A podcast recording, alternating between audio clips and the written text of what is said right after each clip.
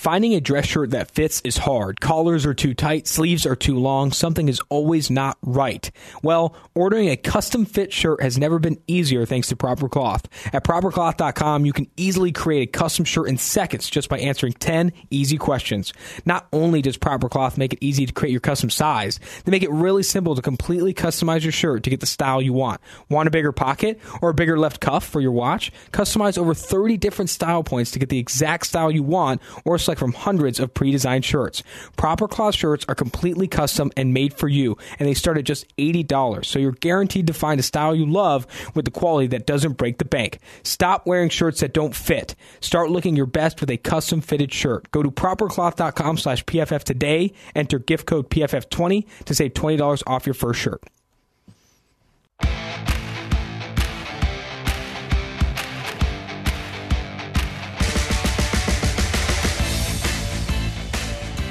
Welcome in to 2 4 Drafts. Austin Gayle here with Mike Renner, ready to talk Senior Bowl, baby. We'll be down there in Mobile. We're going to preview position by position, names we like, names we're interested to see, some matchups to look at for sure, some and some like. risers. Maybe some risers as well. We're And talk, risers, yes. We're going to talk some risers at the bottom. Potential there. risers. Potential risers. We haven't We'll done see. any. They haven't practiced yet. Exactly. We'll definitely have a ton of content next week on PFF.com and the podcast. We're going to do three podcasts next week, not two. We're going three. We might be moving three soon after that as well. It's going to be exciting stuff. We're really looking forward to Mobile. So let's just go ahead and get right into it. Let's start with the quarterback position. We're going to go offense, then defense, starting with quarterbacks. Let's go ahead and bring me a little bit here on Anthony Gordon. What's your take on him so far? I know I feel like all the passing yards, all that stuff in the Washington State offense. I, Yeah. I've seen some people look, you know, liking what he's bringing to the table, but again, I think You some of that's Gardner. Minshew. Yeah, say you know I'm not his biggest fan. Uh, I just don't think the decision making is nearly on the same level of Gardner Minshew. Now, obviously, can make himself some money uh, with the strong performance there, but I just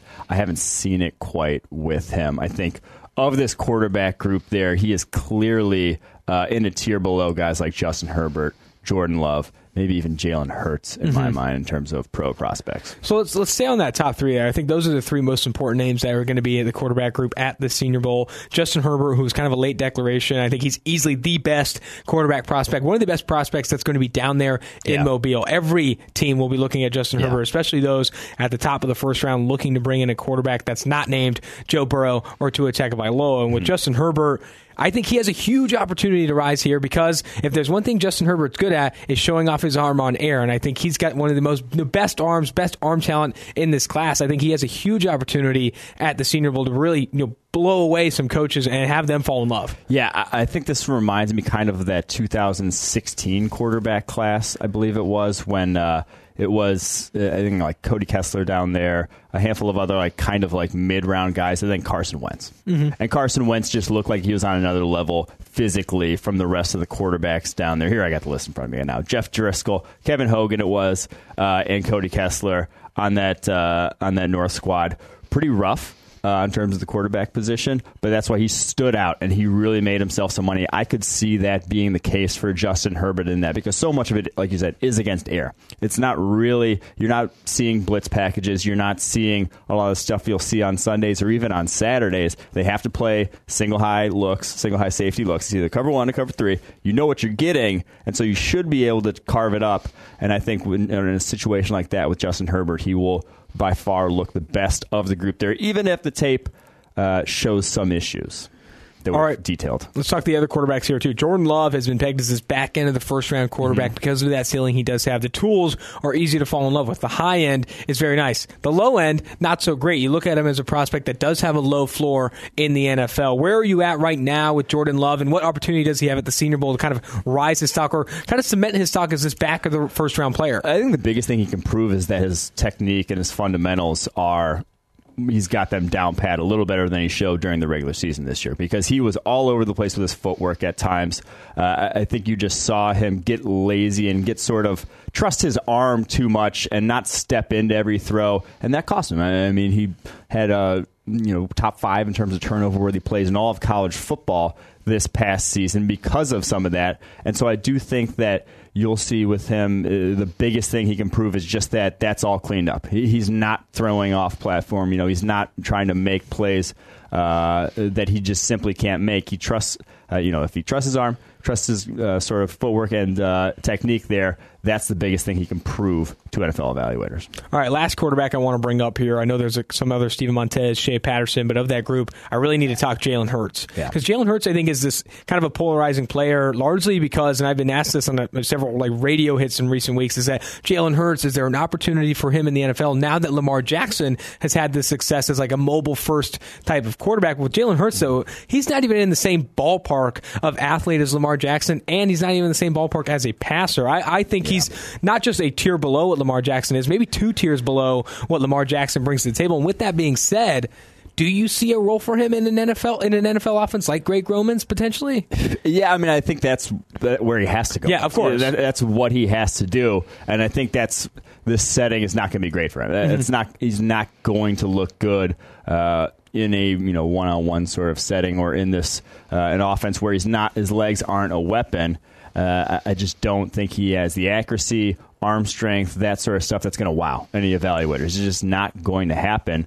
Uh, two of his biggest strengths, his legs and his ability to protect the football, just really aren't going to come out over a setting like this. So I don't think this is going to be great for him, but it's necessary because I do think that you know NFL evaluators NFL evaluators, Jesus, excuse me, are going to be looking and saying, "Hey, can can I fit this guy in my offense if I'm not running?"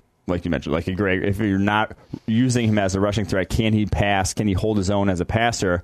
Uh, and so, if you're someone like you know the New England Patriots, can he be a backup to Tom Brady? I don't think he can be, but I'm just saying that could. This is where he could prove that to NFL evaluators. Let's go ahead and go to the running back position. The quarterback will definitely be interesting. I think Justin Herbert and Jordan Love will draw the most attention. Jalen Hurts right after that.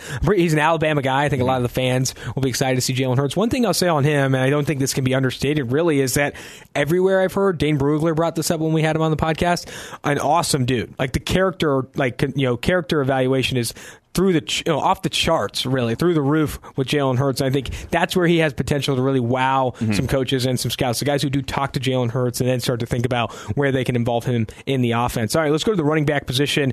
This is an unfortunate one because my favorite running back that was going to the Senior Bowl is no longer going. Zach Moss of Utah. He's the highest graded running back in PFF's system, including all running backs at the FBS level that had over 300 offensive snaps this year.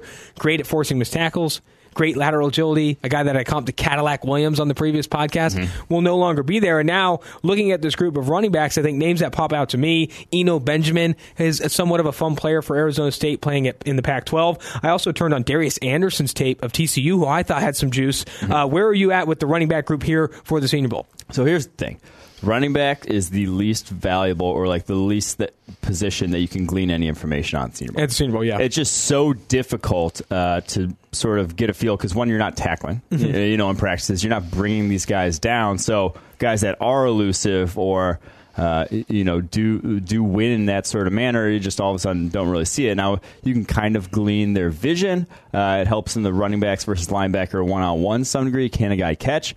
But it really the tape that you get on running backs over the course of their season is far, far, far, far, far more valuable than anything you're going to see the week in Mobile. So, of all the positions, running back, uh, not super exciting, but I will say Eno Benjamin uh, is interesting to me because he reminds me a lot of Paul Perkins. Ugh. But I'm there's sorry. a sort of a sliding scale of Paul Perkins to Shady McCoy where some guys who have that sort of the jump cut kings, you know, the guys who will make you miss without even you ever touching them. Mm-hmm. That's Eno Benjamin. He's going to have missed tackles where you didn't even attempt to really attack because you didn't touch him. He's that kind of player. Uh, didn't work out with Paul Perkins. Worked out really well with, with Sean McCoy. So there's sort of a spectrum there that he falls on. Uh, I, I, just want to see him in the one on ones actually against linebackers because that to me, uh, should be where he wins at the next level. To give you a better idea of this class, too, without Zach Moss there, none of these running backs earned over an 80.0 overall grade in PFF grade this past season. I think of the names that do kind of wow me, I, I mentioned Darius Anderson, but La'Mical Perine has an interesting recruiting background. He's related to Samaje Perine, the Oklahoma mm-hmm. back who also played in the NFL. He's also cousins with Myles Jack. He's got a, an interesting athletic background. I think I'm excited to see if he can separate himself in that regard in some of the drills at the Senior Bowl. I think Ke'Shawn Vaughn, like his tape is fun. His yeah. tape is fun to watch. Uh, to quote our favorite term, they're fun to watch. But he hammers dudes. A very physical guy. Mm, I think. Yeah, hammers. Jesus Christ. Yeah. he lowers he's his shoulder. a one well. cut runner. Yes. Ke'Shawn Vaughn, very good fit for his own scheme. He was in our top five backs mm-hmm. uh, heading into the season. He's still uh, in that sort of area. I, I think he offers. Uh, a lot. He's very similar to a J.K. Dobbins in that they both have very good vision, both one cut sort of guys going to get upfield, get what's blocked, and then a little bit more. But both not both not crazy dynamic Mm-hmm. like on the Zach Moss, Travis Etienne, uh, Jonathan Taylor sort of explosiveness skill. to, uh, to tie bow on that, I think running back position eh, later in the podcast, we're going to talk about our potential risers or guys that we think could elevate themselves. Not a None lot, of not none of the running backs because it's one, you can't glean a ton of information from the Senior Bowl, Yeah. and two, it's not a great group without Zach Moss, and I don't see a lot of them rising. And and also like a lot of these positions that you're getting sort of uh, more information on it's because you, you don't have big sample sizes to begin with Mm-hmm. whether it's like an offensive tackle who hasn't faced a nfl pass rusher his whole uh, career or whether it's a wide receiver who hasn't been, you know, who's only targeted 60 times in a year. These running backs get 250 carries. You mm-hmm. get you get a big sample size on running backs. You you have a good feel for them and what they've done in college football already. So a lot of these guys, uh, you don't really need more information. Uh, to comment on that too, I had someone ask me, you know, what what makes a Senior Bowl valuable, what makes it important to the evaluation process, and the first part of that is this these matchups you're able to see for a mm-hmm. group of five players or players that you don't see a lot of one on one interaction with. It's a huge opportunity to see how they do against some of the best competition in the country. And two, I do still value that opportunity to meet the players and understand the personality and see see what You're type of guy. personality guy. Dude, just- do we need to bring up the Jerry love- Tillery interview? Do we need to bring up there? There are interviews have to bring up Jerry Tillery ever again on this there, podcast. there were interviews where you start to feel like, okay, this Yeah. is somewhat of a red flag in terms of mm-hmm. how they approach certain situations. Let's not dive into Jerry Tillery right now. Let's go ahead and move forward to the wide receiver position. I think this is a very interesting group of wide receivers. I think there are a lot of names that. good, good group. Yeah, there are a lot of names that I, I really like. I think Michael Pittman Jr. is one, one of my favorites. I know you're a big fan of Jauan Jennings Oh, of Tennessee. Collin Johnson is going to look insane. I, you can already tell that guy's going to be just bigger than everybody there, six foot six, wherever he's um, standing with. And I, I really like James Proche of, uh, of SMU. I think he has he's an interesting player. Um, where are you at? What were some of the names that you're looking forward to watching at the Senior Bowl? This is really a loaded group. I think a couple of the biggest names that I'm looking forward to watching is, is one Jauan Jennings mm-hmm. because obviously he's a favorite of mine. Went in the first round of my latest mock draft. I, I think he's that talented, but he also played a lot of the slot in Tennessee. And he's a big dude who I think can play on the outside and can win on the outside, but we just haven't really seen it. So I want to see him. He will get his chance to win there on the outside. And then I'm going to go with Liberty's Antonio Gandy Golden. I remember pre uh, before the season, we were doing the preseason draft guide, Cam Mellor, the our uh, college lead college analyst, was like, you should, you should take a look at this guy to put him in the draft guide. And I'm just like, He's not getting in the draft guide. I'm sorry. I just uh, he does not have good speed down the football field, but at the same time, he led college football or was second in college football over the last two years in terms of deep reception. So he had a lot.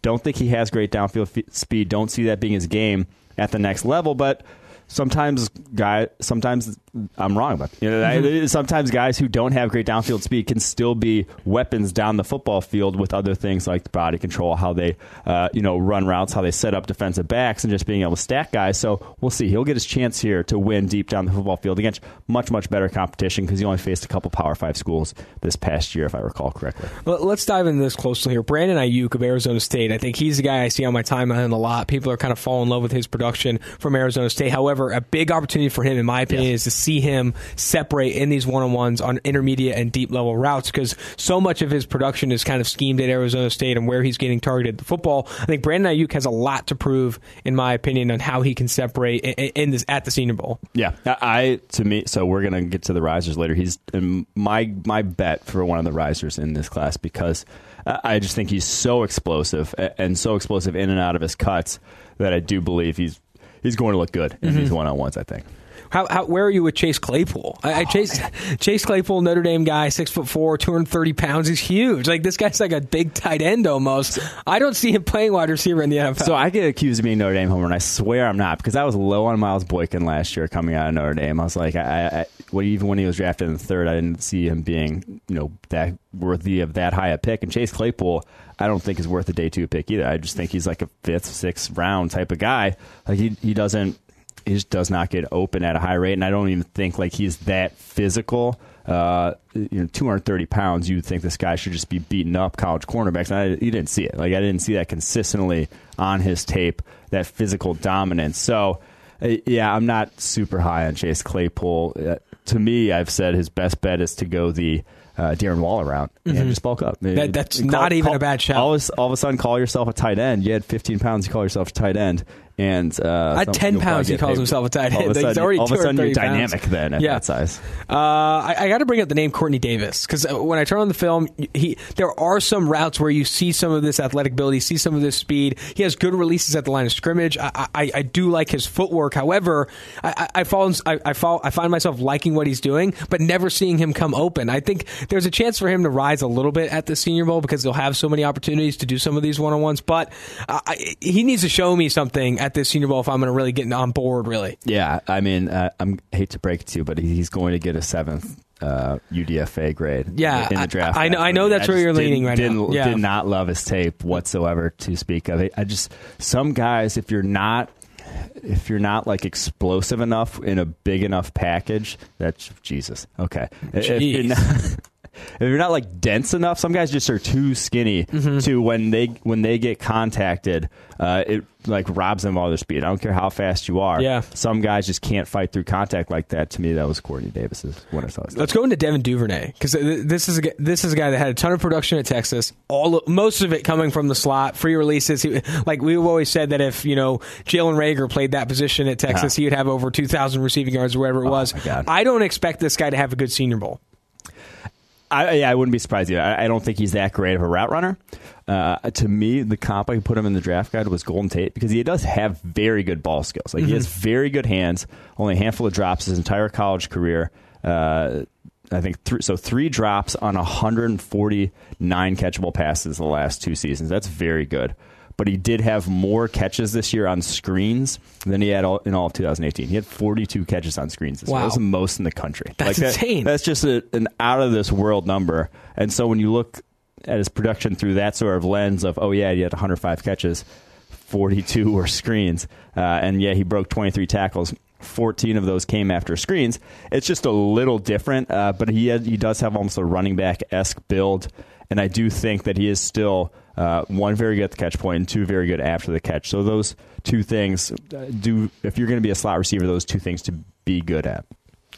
All right, we're going to go ahead and touch on one of my one of my guys that I think is going to be a riser. We'll talk about him in detail later. But Antonio Gibson of Memphis, this guy's a wide receiver, running back hybrid, similar to what like kind of Tony Mm-hmm. Pollard was.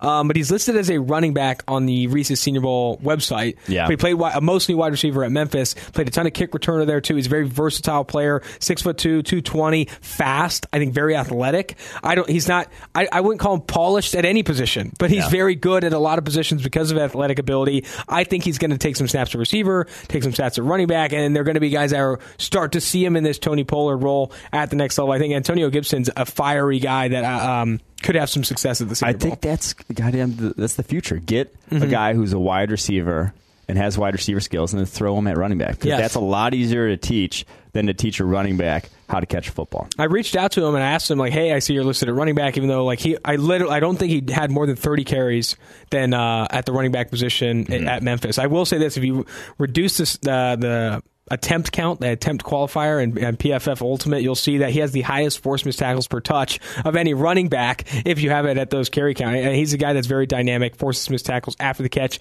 and when handed the football. And when I reached out to him, I said, "What are you going to do?" He's like, "I don't even know, man. I'm, I'm going to do a lot of different things." So uh, I think the NFL teams will like him. I need to know where you're at with Van Jefferson. There are guys that are pushing him up to the top of day two and, and stuff like that. Van Jefferson.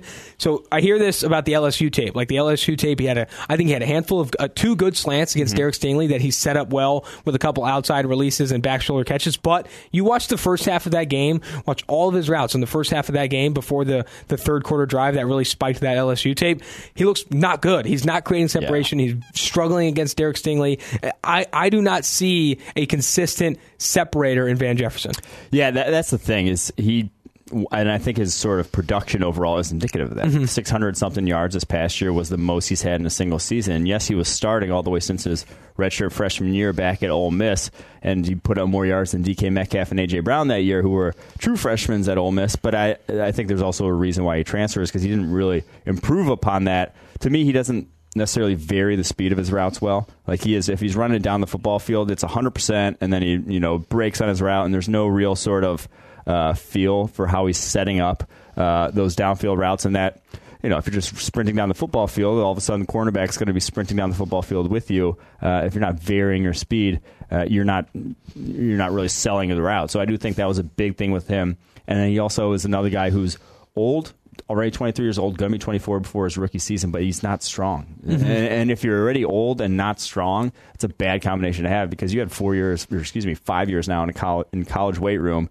and you couldn't put on enough to be like to to be a you know probably should be at his size two six two. He should probably be about two ten. You'd mm-hmm. like a receiver to be at that size, and he's not. So that's that's concerning to me. And I've watched more of his tape beyond that LSU game, and I still run into those same issues where you're looking at a guy that there's a couple routes a game where you you, you like what he's done, but it's so inconsistent. Like those yeah. wide receiver wins against press man or one on one coverage is so inconsistent that I find it hard to really gonna get on board with Van Jefferson. To me, day three guy. Yeah. All right. Uh, two more receivers I want to touch on before we go to the tight end position. Kalija Lipscomb before the season, I kind of like went head over heels because you see that there's this one reception he has in 2018 where he, he, takes it on a screen and makes like three or four dudes miss on the same play. And I'm like, oh man, this guy is fantastic after the catch. Then you go watch Kalija Lipscomb against against Derek Stingley uh, against LSU. Oh my gosh, dude can't create separation to save yeah. his life. It was it was a very very bad tape, and you saw that all throughout this 2019 season. I do not see Kalija Lipscomb as a guy that creates separation deep down the football field, and therefore I do not see him as a Anywhere. super valuable a super Anywhere valuable receiver yeah, yeah. in the in the NFL. Unfortunately, yeah, he's he's a late rounder. Will he have some splash plays at the Senior Bowl? I'll say yes, though. I, I think he will have some splash plays at the Senior Bowl. I'm gonna say no. Beat, beat on beat on a corner or two. I think he ends up on one of those one on one. I think the next clips. guy's got a better chance some splash plays. Oh yeah, well Denzel Mims. I, I, the, the, last guy we'll touch on here. Denzel Mims, a strider, limited route tree. Uh, he doesn't, you know, his change yeah. of direction isn't fantastic, but he can get on dudes, and I, I think so he wins explosive. at the line of scrimmage pretty well. I, I think straight line, Denzel Mims is a fantastic player. Yeah, straight line and then up in the air. Yes. The oh man, the ball skills are he good has, too. Yeah, he, he can get over the top of cornerbacks, but he's that sort of the comp I had for him in the draft guy is Braylon Edwards. Oh wow, he, will make that spectacular catch, but then he drop. He had like eleven drops last year. Yes, seven more this year. He's just he'll drop the easy ones, which some guys just are like that. Like mm-hmm. it, it, some guys can make a circus catch with ease, and then put one in his chest and he doesn't know what to do with it. That, that to me is Denzel Mims. Uh, and then you mentioned the limited route tree is also the biggest thing. I, I, I, need to see him run a little more varied, a little more nuanced routes here at the Senior Bowl to get on board with him any higher than you know third round at this point. Yeah, well, let's go to the tight end position. It's overall not a very strong tight end class, and the Senior Bowl is kind of indicative of that. There's not a ton of great Senior Bowl talent at the tight end position. I think the favorite for you, I know, is Jared Pinkney, but man, does this have something to prove at the Senior Bowl? Because this production in his senior season was flat out bad. I would say what production? there wasn't any, dude. It just it didn't happen with him. But he had over 800 yards the season prior, back in 2018. Uh, had some really big games that year. That tape didn't just disappear. We can still go back and watch that and evaluate him. And I do think that that's far more indicative of his skill set than what we saw from him this season. I think he'll have himself He's, he's on my pick for one of the risers here later on. Drop your comp. Drop my comp. Antonio Gates. I'm sorry. Maybe like Antonio Gates like five years ago, not like Antonio Gates ten years. Ago. I think ago. he's like Antonio Gates five years from now. I, I, I kind of see a lot of that in, uh, in, in Jared Pinkney. Uh, two other names, or no, three other names I want to bring up in this tight end group. I think Harrison Bryant has flashed a lot at FAU. I, I, don't think he's a bad player. I thought he was very skinny in 2018. Well, I mean, I thought like dude was skinny in 2018. Mm-hmm. I'm not gonna, he and then I thought he actually put on a good deal of weight over the course of the offseason to make himself more legit prospect. Didn't actually lose any sort of uh, explosiveness or speed.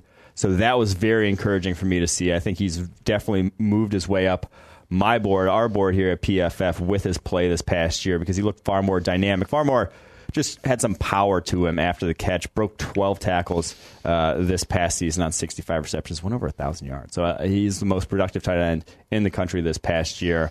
Uh, and he definitely you know has a chance to prove against some real linebackers there. All right, let's two more names. Let's talk about Josiah Deguara of Cincinnati. I've had some opportunity to cover the Cincinnati Bearcats a little bit and talk yeah, to Josiah Deguara. Lay it on me. Uh, leader, I'll say that first and foremost. He's a big leader in the locker room, commanding presence. This is a guy that like brings the offense together. They started Desmond Ridder in 2018. He obviously played in 2019 as well. But like Deguara was the leader, not the quarterback. Like he was the guy of yeah. the offense. And and Deguara, so much production on play action boots. He knows how to find openings in zone. I think he's also pretty good after the catch. A guy that was a low star recruit that goes to Cincinnati Cincinnati and has good production, in my opinion, in the AAC. I think he's a potential riser, not a riser to day two or like this like crazy because he's not like a crazy athlete, but I think he's a riser in how he'll impress scouts and what they can do. They see they can do with him on these play action passes and stuff. And that's what so much of the tight end position is. Like find a guy that if you do put him in these this role of like play action boots, flats, and things like that, that can do something after the mm-hmm. catch, you can start to get around him. I think Deguara is one of those. Yeah, I, I, do think he's very hard nosed and very, mm-hmm. uh, very much a tight end that uh, you'll tight end coaches will love because mm-hmm. he's all effort. Uh, not nearly as you know talented as probably the next guy we're mm-hmm. going to mention here as an athlete, but he works ass off. Yeah, when you talk to the San Francisco 49ers tight end coach, who I, I had the opportunity to speak with a little bit through Solomon Wilcots and Jon Embree, who's coached um, obviously George Kittle. He's coached others in the past, some bigger names. I can't. They're not coming to me right now. Or oh, Marcedes Lewis at UCLA. Um, he's saying one of the bigger things that he's looking for in the tight end position is like this effort, and because so much of that position after the catch is yeah. trying to be like this hard nosed guy, and he sees that in George Kittle. I'm not sure if he's going to see that in Deguara, but Deguara I think is better than maybe what some are giving him credit for. Last guy, Brycen Hopkins. When we brought on Trevor Sikkema of the Draft Network, this was one of his favorites. A guy from mm-hmm. Purdue, uh, a bigger dude, I think six foot five, 245 pounds. The only concern we see uh, from a grading profile standpoint, the drops. The drops have been a legitimate concern. I think over ten percent in his career. Mm-hmm. Yeah, well over ten percent. Yikes! And I think it's at ten percent every single year of his career he's over. So it's not just like oh one year he had a bad mm-hmm. year. You just know he do drops a lot of footballs. It's, it's something you're going to have to accept with him. But to me, he's a little bit more dynamic after the catch than someone like Noah Fant. Noah Fant great in a straight line. Uh, not going to shake you to save his life, really. But I, I, think Hopkins has a little more shake to him. Uh, but yeah, definitely eight drops on 69 catchable this past year, four on 38 catchable the year before that, and then seven on 32 catchable back to sophomore 2017. All right, it's time to dive into the offensive Wait, line. I just want to throw out Adam Trautman, the Dayton tight end. We really haven't gotten to him because we don't have the uh, that all 22 just yet mm-hmm. coming soon. Uh, but he's he's guy that I've heard from pretty much everyone that he looks like could be the top tight end in this class. So we'll have to watch him. Really, the top tight end in this yeah, class. Dayton, wow. All right. Dayton well, it reminds me of uh, when we were waiting for um, Godare, not Godare, Goedert's tape. We were yeah. waiting for Goedert's tape. I think that's it. There you go. He graded so well against the FCS. Yeah. I remember we were doing the grades. That's that's funny. All right, let's go to the offensive line class and um, move on from the Dayton tight end here. Start start with Trey Adams guy that's battled injuries. He's got some bad tape on his film. There's some games where you're like, man, I don't know if I could draft this yeah. guy on day two. But there are some tools that you can like. Six foot eight, 314 pounds, long arms. Is this is, is some of the flaws coachable? Or are there things where if you could bring him in and he could be a starting offensive tackle in the NFL? Yeah, I just don't. The flexibility there is a concern with me. He he really one with all the injuries piling up and that sort of thing, not going to help. But I, it just any guy with some speed really has given him fits over the years. And so I, I do think we've seen enough of him that I'm not sure if he goes over there and performs lights out that he's all of a sudden going to shoot up our board. But I do think he needs to go there and perform light. Like he needs to get himself back because he was first round conversation three years ago. I mean, if he didn't get hurt, what was that back in 2017? He would have been in the 2018 draft. So uh, I, I do think that he, he definitely needs to have a much much better performance than we saw from at times this year, or else he might not even be you know second rounder at this point. He might be third, fourth round kind of guy. Let's go to the Clemson offensive tackle, Tremayne Anchrum. He probably won't play tackle in the NFL though. This guy's probably getting no. kicked inside, six foot two, three hundred ten pounds. I think he had some some very good tape at Clemson though. I think he held his own well. I think going to guard at the next level gives this guy a better ceiling in the NFL. Yeah, and he's one when you're switching positions. It's always going to be important to see how you do at that new position. So I do think that watching him at guard in the one on ones, which I, I fully assume he's going to play guard six two, uh, he's listed at. So he's you better have, and he does have long arms for being six two, but uh, not long enough to overcome that and still stay at tackle. So uh, he did hold his own pretty well all the way up until the Ohio State game when he went up against Chase Young, but no one holds their own against Chase Young. So I'm not going to hold that one against him too much.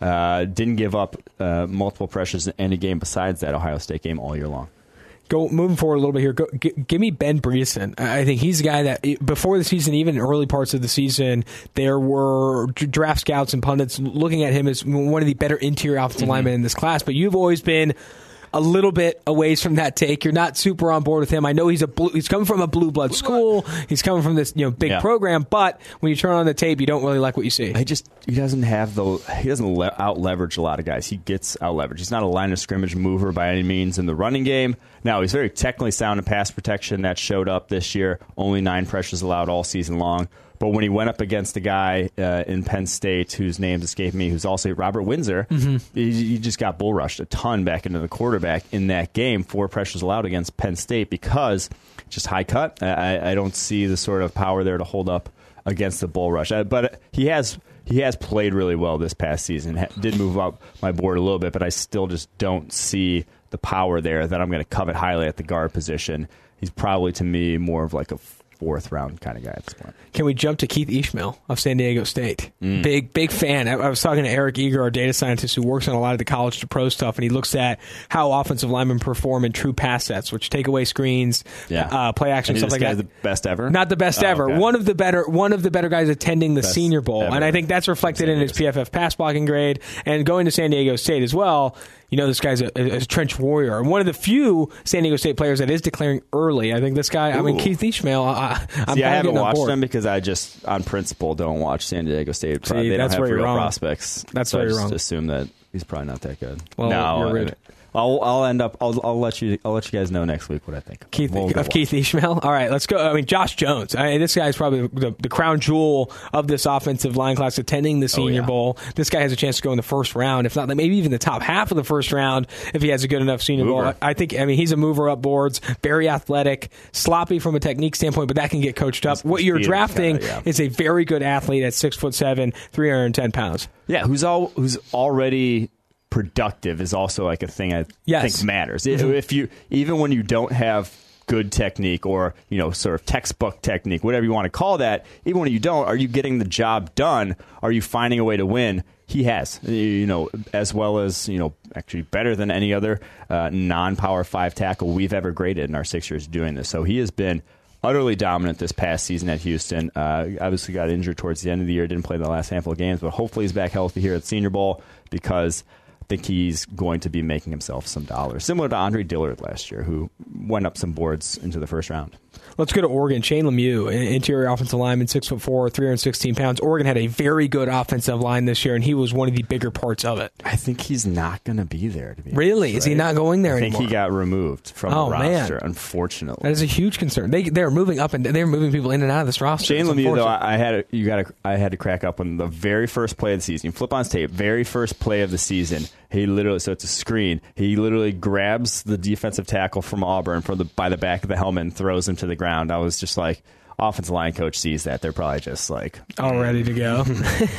Speaking of guys that already offensive line coaches midnight. are going to fall in love with, Logan Stenberg of Kentucky, who's been like voted as like the meanest player in the Yes. SEC. The most Very- they call him. I, I was reading an article and um, I do a, lot- like do a lot of the background stuff, looking at these players for the draft guide, which you can see on the ticker below if you are watching us on YouTube. These are all the profiles that will be in the uh, first edition of the draft guide for Yes. 2020 this offseason. But Logan Stenberg, they call him Mr. Nasty because the guy just beats up on dudes. I mean, th- this guy's a very not mean player. I don't think he, that. I think that has a negative connotation, obviously. But between the whistles and sometimes a little bit after it, this guy's a this guy's a rude dude. And I think you don't hear a lot about an offensive lineman that trash talks, but they they interviewed like his teammates and his coaches, and they said, Yeah. "Dude talks trash constantly," and I'm all for Logan Stenberg. he only gave up one pressure all season long. Now they didn't pass a ton. Kentucky there With Lynn Bowden? With No. Lynn Bowden, but only one pressure is still pretty impressive on 285 pass blocking snaps. I'm sure when Lynn Bowden got back there at quarterback, he's like, "Dude, I'm going to be run blocking all season long. Yeah. Here we go." They- yeah, he was licking his chops. But 14 penalties this past year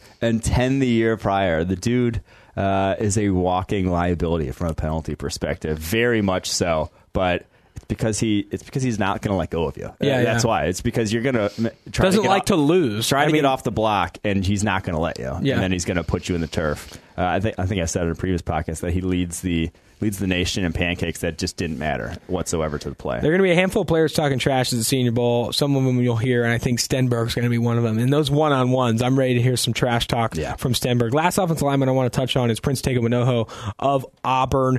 I- I saw him against K'Lavon Chaisson, and I, I think there were a couple of reps I really liked. There was also a handful where Yeah. uh, uh, K'Lavon Chaisson beat him bit, beat him a bit. I think he's the guy that needs to improve from a technical standpoint significantly. A little bit more raw, though, and I even say com- compared to Josh Jones. I wouldn't Yeah. even put him in the same level No, as Josh he's Jones. just not that level of athlete. He doesn't have the quick feet. Like he he's just is a plotter, and you can win as a plotter in the NFL. You don't have to be. I mean, Mitchell Schwartz, the you know one of the best right tackles, if not the best right tackle in the NFL, had just got awful testing coming out of what was it, uh, Oregon? That he came out of. He just you don't have to necessarily be, but you better be pretty darn perfect. Uh, in the rest of the stuff, if you're not, and it's concerning that he took a step back for for uh, this past season. Pass blocking grade went from 88.4 in 2018 to 76.3 this year. So I kind of soured on him because I thought, you know, he's the guy who hadn't played offensive line until he stepped foot on campus at Auburn. Was a defensive lineman only for one year in high school. Didn't really play football growing up, and so uh, I don't know. I, I just I don't I don't think the athleticism is quite there, and the fact that he's sort of plateaued is also concerning. That's going to do it for offense on the Senior Bowl. Looking forward to a lot of those guys. I think the receiver group of all of those is where I think there's a Receiver ton of dope. opportunity to see some guys rise, and I, I think they're going to be there's going to be a huge opportunity to put some exclamation points on evaluations for those guys like a Mm-hmm. Van Jefferson, Denzel Mims, Kalija Lipscomb. The exclamation point won't be good, but it'll be interesting to see where he, what he does at the Senior Bowl. I think this rec- wide receiver group is what I'm really most looking forward to when we do get down to Mobile. But that's going to do it for offense. Defensively, though, this defensive line, there, there's some Yeah. names in this defensive line group that I, I kind of like. Bradley and A, or an I, I apologize. I, I, I'm dropping on him a little bit. I think Oh. I, I'm dropping on Anae a little bit. I, I think you. the the athleticism scares me. I mean, the athleticism Not scares great. me with Anae, and Yeah. when you lack that explosive ability that explosive first step. And I know he was injured late in the season, but I mean, there there's some things like very technically sound. You like his hands, you like how he can win, but when you don't have that like level of athlete, it's hard to project like a good ceiling for this guy at the next level. Yeah, so he has though beaten up Trey Adams from Washington, Mm-hmm. beat up Austin Jackson from USC. Like these are top tackles that you don't you know don't always face a lot of top tackles. He did fairly well against those guys, and also had a couple reps uh, against Penei Sewell. Uh, that were good as well in the Oregon game. Obviously, didn't uh, get the better of Penei Sewell. No one did this year, but he did a couple reps in that game. So I do think when you look at that, it's a, it's a little more encouraging. The fact that he's done it against NFL talent, and obviously he'll get his chance to do it uh, at the Senior Bowl as well to prove that. But I do think he could have himself a nice week. I'm interested to see. I think he has the opportunity to, to rise. I mean, because the one on ones, if you can't win in the one on ones, uh, and you start to see that le- his low level athleticism show up there, that's going to be a huge problem. He also never came off the field at Utah. He had over 400 pass rushing snaps, which is like league. You like you're close to the FBS lead if you're over 400 pass rushing snaps. He had all all the last three seasons. Like he was just on the field every single play for the Utah defense, which. You know, Chase Young was not even close to 400 pass rushing snaps this year. Like that, that is tough to do uh, at any level. to just stay on the field like that. Yeah, I'm gonna have to watch Bradlee Anae at the Senior Bowl. Let's go to uh, Raekwon Davis. Uh, he was a name that I was expecting to be high in mock drafts this time, but I think people are coming around on Raekwon Davis, seeing that he, maybe he that. doesn't have that potential to be an elite pass rusher at the next level. I always get scared about guys who, not necessarily like it, who plateau in college, and we have almost the exact same grade on Raekwon Davis each of the last three seasons. Like you, ha- with how big the leap is from college to the NFL, uh, and just we've seen it all the time. We talk about in the rookies uh, when we talk about the rookies, it's just that there's so few of these guys are good. Like when they hit the NFL, and so how much you do have to still improve once you get there if you have, and so Raekwon Davis, 84.9 overall grade in 2017, 81.9 2018, 81.2 this past year, and pretty much like identical in terms of run, good run defense grades, pretty rank average pass rushing grades. That's concerning. Like that's just that that's not the profile of a first rounder. That's not even the profile of a second rounder, in our opinion. That's probably a third, fourth round type of guy uh, with just you know how he's plateaued uh, as a football player. All right, next guy. uh, We're going back to Utah, moving from Bradlee Anae to Leki Fotu, an absolute motorhome in the middle of a defensive line, future NFL defensive line, six foot five, over three hundred thirty pounds. Won't be a guy that Aaron Donald esque beats uh, beats his block early in Yeah. the snap to, to pressure the quarterback, but he can push the pocket. He showed that in some games this year. But one thing he's going to do at the next level and very capable of doing is two gapping in the run game and being a part of a of a defense like what we've talked about with the Baltimore Ravens, who's trying who are trying to put defensive linemen on the football field that can play that level, play the run to that level, and free linebackers up. And Leki Fotu, I think you've highlighted him as a riser, and you'll bring that up later. But Leki Fotu is legit in terms of what he can do. He does it well. Yeah, I think he can offer something as a pass rusher. They really didn't ask him to do that this past year. They, they didn't have him in situations that I thought.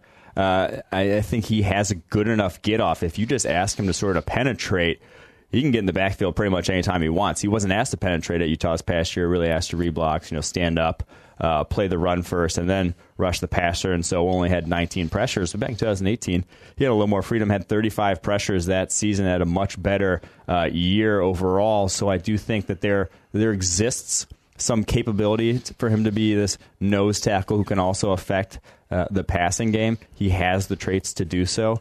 Want to see it? Want to see it happen down in Mobile? All right, Neville Gallimore of Oklahoma. I, I really like Neville Gallimore. I think he's a guy with a good first step, a guy that can win as a pass rusher early. Where are you at with him? Oh yeah, he's one of the most athletic defense tackles in this class. You saw him make plays from the nose tackle position, sideline to sideline. I just worry about. Uh, so lost thirty pounds over the course of the offseason. I'm not. I'm not sure he's a nose tackle anymore. I, I just don't. I'm not sure he can hold up uh, to the rigors Which is fine, though. I mean, if you want to play him Yeah. at three technique, But I, I just think he's very unpolished as a pass rusher still, still kind of going through the motions or sort of, you know, the processing of when to do X move uh, in what situation. It just seems a tick slow. And, he has all the athleticism in the world. Uh, will test out like a freak at the combine, but I th- still think he's kind of putting it all together. So to me, he's not in the first round mix for me at that point. That's more of a day two guy. Moving to the two Florida edge defenders, Jabari Zuniga and Jonathan Greenard. Who is higher on your board right now between the two? I'm not super high on either, to be honest. I, I think Greenard came out of the gate on fire, but it was because he was going against a bad competition. Same with Jabari Zuniga. Both of them have kind of battled injuries a little bit, but Greenard was the guy who was higher on before, and now both of them have kind of fallen down Yeah, a little I bit. I think both are kind of day three guys, in my opinion. Zuniga, people are going to be higher on him just because the athleticism pops off the tape. It is very, the first step is great, uh, his agility is great, his pass rushing moves are butt. Uh, just not good whatsoever. Uh, He has disappeared against any sort of real offensive lineman because uh, he just doesn't have doesn't have a lot of pass rushing moves and doesn't you know employ them well. He has just been very limited in that regard over the course of his career. Obviously, he has a chance to prove himself here. I, I just don't think he will. I, I think he is one of those guys who gets kind of shut down in a situation like this. Let's go to Khalid Kareem of Notre Dame. Not on the same level as Julian Okwara, not not really close to him. But I, I think Khalid Kareem, though, I think could have an opportunity at the Senior Bowl to rise up a bit. I think yeah, I think he's a very good bull rusher. One of the best bull rushers that's going to be at the Senior Bowl. Him and actually Alton Robinson are both very similar players, uh, and I'd put Kareem a little bit above Alton Robinson uh, on my board. Uh, I, I think he's just a very technically sound, one of those guys to where.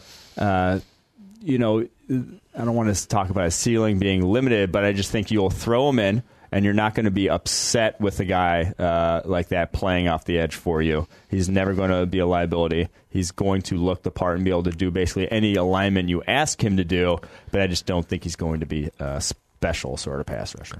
Probably one of the better players along the defensive line that will be at the Senior Bowl. Javon Kinlaw is also going to be there. He's going to win some one on ones. He's actually goes there and plays because to me, he's put enough on tape and he has the traits to where this dude should be a top 10 to 15 pick. Like he just should be at this point. He has played more than enough quality football to where you don't need to you don't need to risk your health then at that point. Going and beating up against, you know, a couple FCS guards or whatever isn't going to raise your draft stock that much. Why do you have to call them all FCS guards? There's some good guards at the, at, at the Senior Bowl. That was a little rude. Okay, yeah, that was rude. Some D three guards. There's a D three guard there. Jeez, you're you're being you're just being aggressive right now. All right, last guy Uh, on la, last guy on the defensive line group here, Robert Windsor of Penn State. You said you know there are some plays with Windsor that he's he's won pretty impressively. Yes. So as a pass rush, he's he's one of the better bull rushers on the interior in the nation, which is kind of surprising because he's only 285 pounds listed. At. He's not a big dude whatsoever.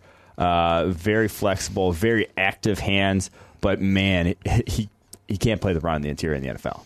He is going to get his ass handed to him uh, against double teams. and against one on ones, he to me has a very legit chance of doing the Anthony Zettel, which not to the same school scout someone, but like of actually moving from three tech where he usually plays at Penn State to the edge a little more. Maybe a bit, maybe like a three four defensive end, maybe like a Malik Jackson role where you're over the tackle more so than you are uh, on the interior, just because uh, he will not be good against the run. Uh, he just he doesn't have it. Uh, he doesn't have the juice in the pants to hold up against uh, you know double teams. So I do think that uh, he could go to town though in the one on ones as a pass rusher. All right, time for linebackers. Let's go to it. Zack Baun is a guy that I'm seeing right now, even mocked at the back end of the first round, top yes, of the second round.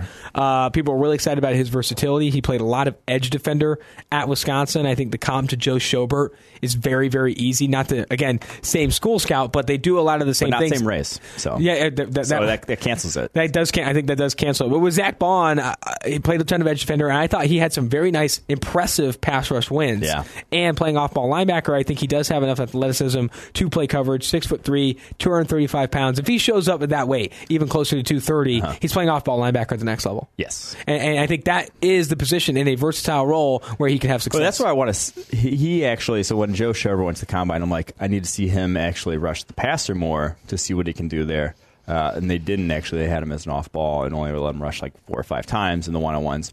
Baun, I need to see him in the one on ones in coverage because I do think he's very much an off ball linebacker, has all the skill to be a very good one. Just want to see a little, just want to glean a little more information there. Uh, see him against the running backs and the tight ends in the one on ones. Moving forward to Francis Bernard, um, graded really well in coverage. He's got three years of very good grading as a coverage linebacker. I think the concern that pops up with him is I think he's almost 25 years old. Damn it! He had like a two-year mission trip. I think before he when he was with mm-hmm. BYU and then transferred to Utah. Older prospect. I think he looks like a grown man on the field. I think there's reasons to like his game, but how much is that age a concern for you? Yeah, age is always a concern, and that's why you got to check with Utah guys, BYU guys. He was class of 2013 coming out uh, as a prospect. So uh, I was class of 2012 in college. So he was he was very Same. he's very on the old end here uh, in terms of prospects. But I do think. I, I, go back and forth on how much uh, that necessarily matters. It definitely does matter, though. You you have two guys. One's 25, one's 21. There's a big difference uh, that you're going to drop that 25 year old well down your board just because uh, I mean, that's a grown man. There's like mm-hmm. the the improvement you can make physically at that point is just very limited. So the fact of the matter is, he's been very good though. Mm-hmm. Also over the course of his career at Utah. So uh, I, I, I think it's a little overblown. Probably like a third round, fourth round type of guy on yep. the board here. All right, I want to jump to uh, Carter Coughlin. Before the season, had an opportunity to talk to him. He said his goals were, "I want to be the best pass rusher in college football." Didn't quite reach that, you know, maybe not close to it. But uh, Carter Coughlin has graded well as a pass rusher in the past. Six foot three, two hundred thirty six pounds. Another guy that you know, you show up at that weight.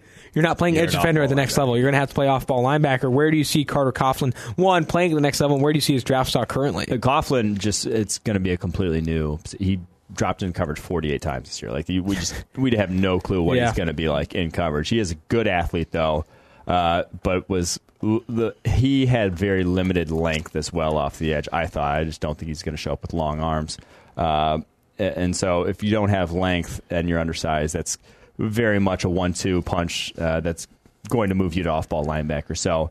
Uh, I, I, don't really honestly don't know what to expect from him as an off-ball linebacker. I liked his movement skills. But smart player, very not, athletic family. I believe both of his both of his parents went to Minnesota. I think his his mom played tennis and his dad Damn, played football. on us. What you dropped the accent there? The Minnesota. Did I did I drop a little accent? Yeah. I think I've been hanging out with Eric too much. anyway, uh, but it's very athletic family. I think he is going to test well for, yeah. for, for his size. But I think he's going to be a project though. I mean, if you're going to yeah. try and move him and play him 200 coverage snaps a year in the NFL, he's got a lot to learn, a lot of experience to gain. Let's go to Jordyn Brooks of Texas Tech, six foot one, 245 pounds, a little bit of a bigger guy compared to some of these others. Played very well against the run this year. Improved his overall grade every year of his career at Texas Tech, all the way up to an 89.6 overall grade in 2019.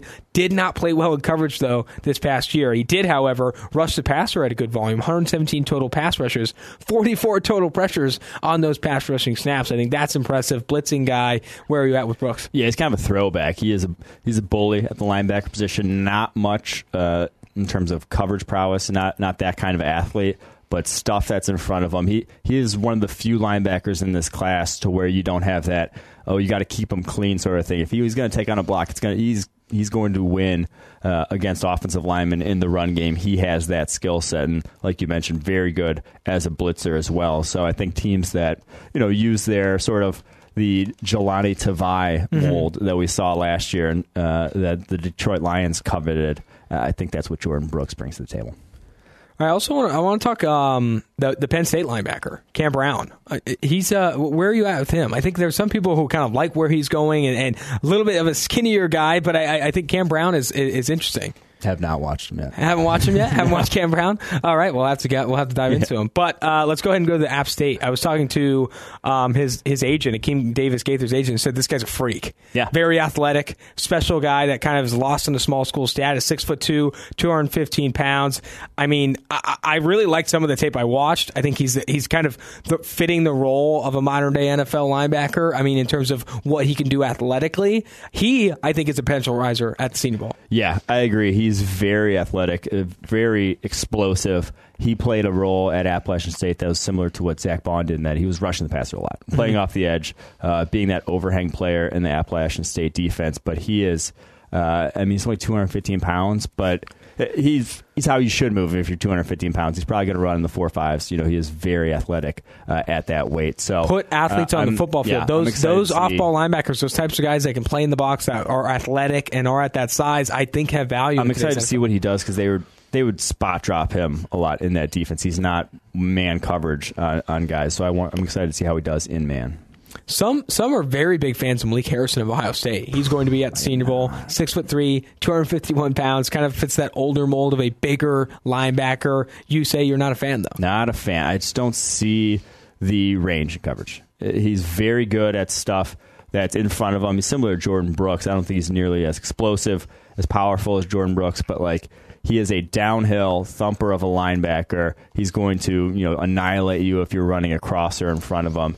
That's who he is. But if you're asking him to go backwards in coverage, anything behind him, uh, it was an issue for him at Ohio State. And oftentimes they would put him as either the spy or the whole player when they played man. It's funny the two linebackers we bring up that are actually like over 240 pounds are guys that we're kind of like moving away from because of these thumper style. That like, yeah, he's a bully, but what kind of Evan value We- does that Evan have? Weaver too, baby. Yeah, we oh, we'll get to him later. I like I, I- I like Evan Weaver for reasons outside of what he can do in the NFL. Yeah. but he's he's an interesting guy. Um, going to Khaleke Hudson, this guy I, I'm pretty sure.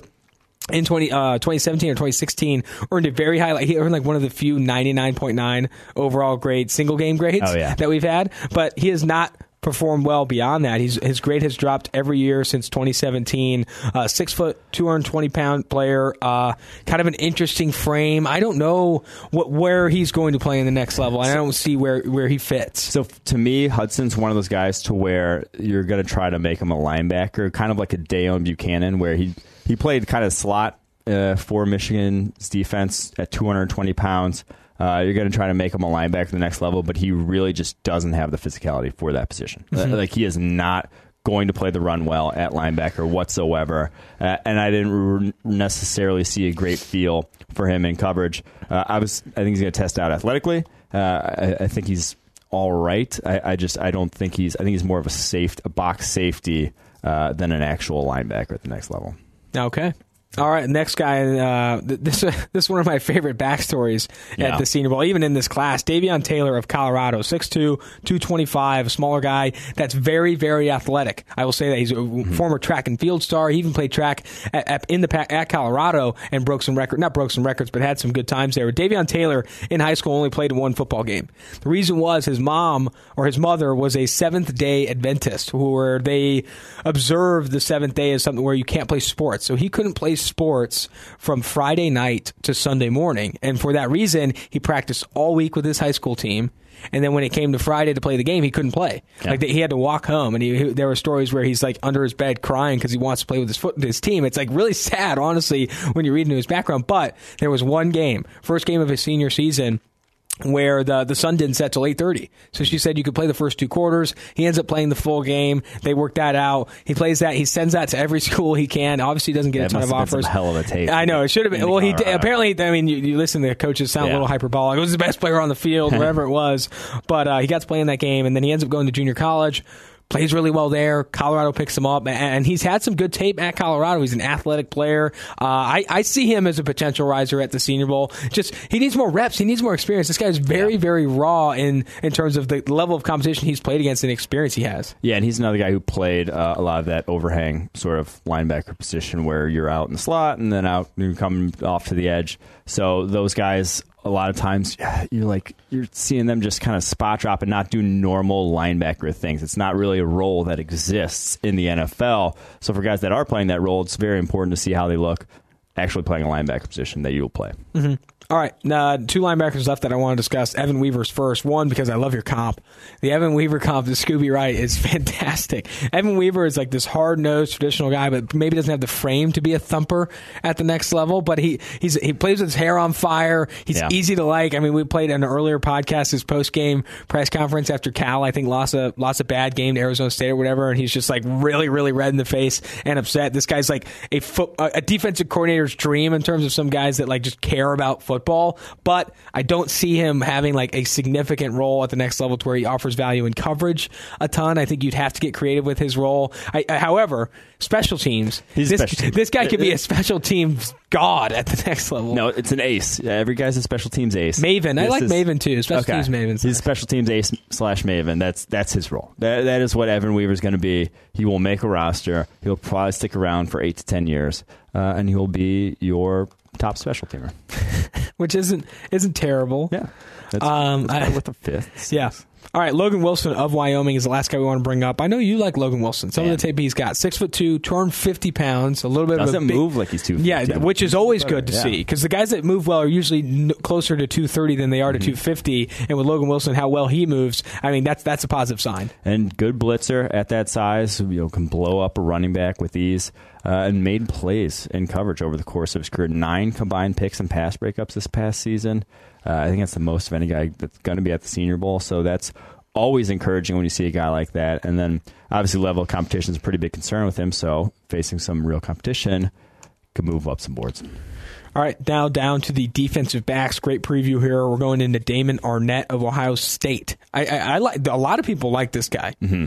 I, am not as high, uh, but he did play all year with a cast on one of his arms and had his best year of his career uh, I always uh, that does limit you. Like if you have a cast on and you're still playing at a very high level, uh, I'm always curious to see what it would look like if you didn't have a cast mm-hmm. on. So he had 44.6 percent completion percentage allowed this year, only 306 yards, and that's through. Uh, you know the championship, conference championship, and a playoff game. 14 games in the season, only 306 yards. Pretty good numbers. He definitely moved up boards with his play this year because the year prior was not nearly as good.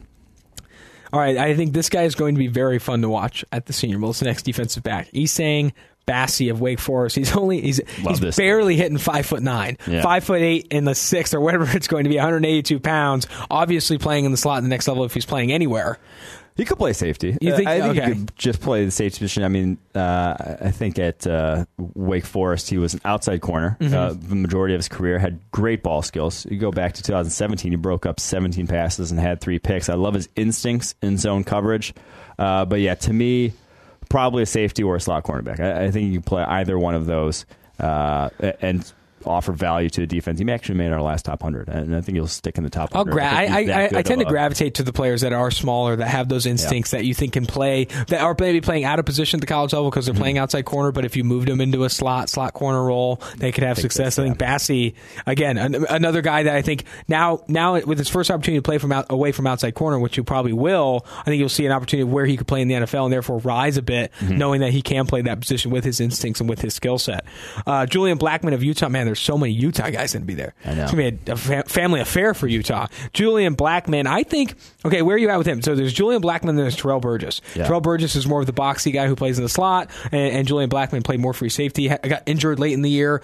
Where, between the two, who are you higher on? So Blackmon was a cornerback heading into this year, switched to safety, and then started uh, at safety this year. Uh, I like his ball skills. You saw th- that coverage ability from corner translates safety as well, but I think Burgess I love what he brings as a slot and box option. He's very physical, uh, in press coverage, uh, legit uh, ability. Uh, can be a weapon in that regard. And I also liked what you know when he was back as an, a more traditional safety. I like what I saw from him as well. So I'll go Burgess ahead of Blackmon, but both are uh, fairly good safety prospects. I, am with you on Burgess. I think what he's did in the slot this year really mm-hmm. impressed me because I think, yeah. and I, I, wrote about this recently, is like the, the, slot cornerback position starts in today's NFL, and finding a guy yeah. that can have an impact play from the slot like Terrell Burgess, I think he can have impact plays from the slot. Nickelbacker, like he's nickelbacker or dimebacker, like he, he can play in the box mm-hmm. like straight up as well too. Antoine Brooks Jr. of Maryland. I, I, I, haven't watched a ton of him. I think I've watched a couple of his high end, a couple of his positively graded plays, but didn't come away super impressed with Antoine Brooks. I, I don't, I don't know uh, if you watched more on he, him. He's very good around the line of scrimmage. Probably the best, uh, if you want to call him a cornerback. He played slot cornerback. Probably the best slot cornerback I've seen playing the run. Uh, uh, mm-hmm. This of anyone. Uh, you know, in college football, he is just not afraid to take on blocks, uh, not afraid to do any of that sort of stuff but man, in coverage, he, he's not great. Like uh, the thing that probably matters the most, he just does. He's a little stiff. Mm-hmm. I just don't see him turning and running with guys down the football field and doing that well. Uh, and it didn't happen well when he was asked to do it this past year at Maryland. So uh, I'm not sure what you do with that. It's just a tough skill set to project when he's that good against the run and that physical of a player, but only 5'11, 210. Like, that's a weird size to be like, okay, now play linebacker. I'm not sure that's necessarily going to happen. Let's get to one of our favorites in this class, guy that we've constantly mocked at the back end of the first round, Ashtyn Davis of Cal, yes, a sir. speedy dude, great range he is going to have a week at the Senior Bowl because there are a lot of people that don't watch Pac-12. Mm-hmm. There are a lot of people that probably haven't seen Ashtyn Davis. He's going to play a, a, ton of different things. I think he's going to really have some wow plays in Mobile. Yeah, I think if you put him on man, man coverage against you know this tight end group that was pretty uh, pretty weak tight end group, I think he'll look pretty darn good. I think he's going to have himself, like you said, a week of practices. He's one of the highest graded players we have there.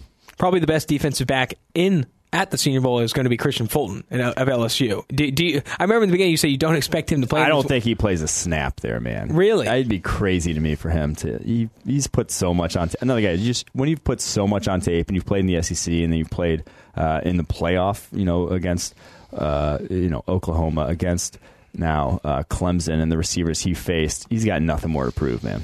I'd be interested to see if his name stays on the accepted invites list as yeah. we get closer to the Senior Bowl because I agree with you that he's done enough on tape to where a point where going to the Senior Bowl I don't think pushes his draft stock any higher. He only has opportunity to maybe get get caught on a couple one on ones against Elijah Lipscomb, maybe I don't know, but no, not him. But uh, I agree with you that he's put a lot on tape. All right, Alohi Gilman mm-hmm. of Notre Dame, not the best athlete. I would say. I get maybe does that no, put that, yeah, does that put fair. that lightly? That's very fair. He's not a great athlete. He's he we've talked about. He's a box safety to mm-hmm. me, and, and, he's fairly good in that role. But if you're asking him to play deep at all, you're just he, he doesn't have the change of direction ability or the speed that I'd feel safe about him. You know, roaming the back half of my D. Oh Jesus! What did you just say? Roman the back. Move on to Jeff Gladney. Okay, Jeff Gladney. Cornerback. Jeff Gladney is awesome. awesome. I really like Jeff Gladney. In zone coverage, very instinctual, jumps on ball. I mean, he's a he's he's yeah. an aggressive player. Gladney is is one of my favorite cornerbacks in this class. I really do like Gladney. The biggest thing, just like keeping me off being like Jeff Gladney in the first round. He's just so skinny, man. Yeah, yeah, like, he is skinny. oh yeah, shit. Can so is Cameron Dantzler though. I mean, Cameron Dantzler yeah. also very skinny. Cameron Dantzler super long though mm-hmm. as well. Like Gladney is just very skinny and not overly long, which yeah. like guys who are in the 180 range at six foot just you get sunned by by. oh yeah. You know, you're trying to go out there and guard Brandon Marshall. And that's an outdated comp. You're trying to go out there and guard Julio Jones on the outside at that size. He'll just slap you around. Mm-hmm. You know, you just don't have any recourse. But I mean, I don't expect him to go to the next level and play a ton of man coverage concepts, though. I, I do like him more in zone, and I think that protects him a little bit. I do agree. He, I do agree. He needs to put on gotta weight. man, though. Yeah, yeah. You got man in the NFL. yeah, you got to be able to play man in the NFL. You don't want someone who can't mm-hmm. play man on the back half of your D at any point. That's that's kind of where I sit with him. I don't want Dar- any guy on the back half of my D. Darnay, Darnay Holmes of UCLA, uh, a crazy athlete. If anyone, this guy is so special with yeah. his change of direction, very so fast.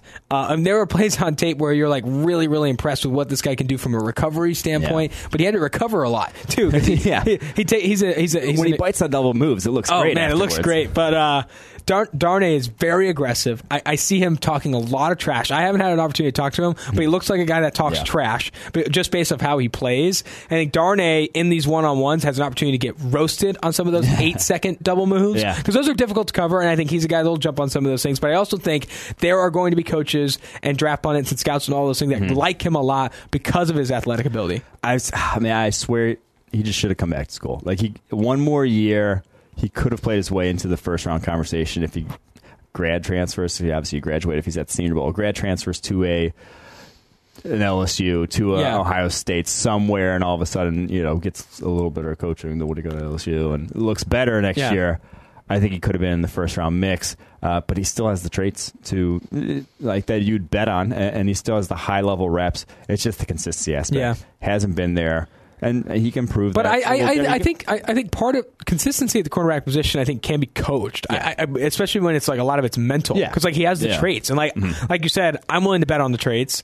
Is he coachable? Yeah. I, I think there that goes back to the personality and talking to him about, hey, this is where you need to get better. Can we hone this Mm-hmm. skill set in? Because we see your ceiling as something insane at the next level. Yeah. We just need to try and hone it in. He's also smaller. He's a smaller player, like shorter guy that I think 5'10". w- which will be tough. Troy Pride Jr. I think he has a good track background. He's had some, he had very good 2018 fast. tape. I haven't had a ton of opportunity to watch his 2019 tape though. It- I mean, it's good tape. Again, he only allowed 32 catches, 337 yards.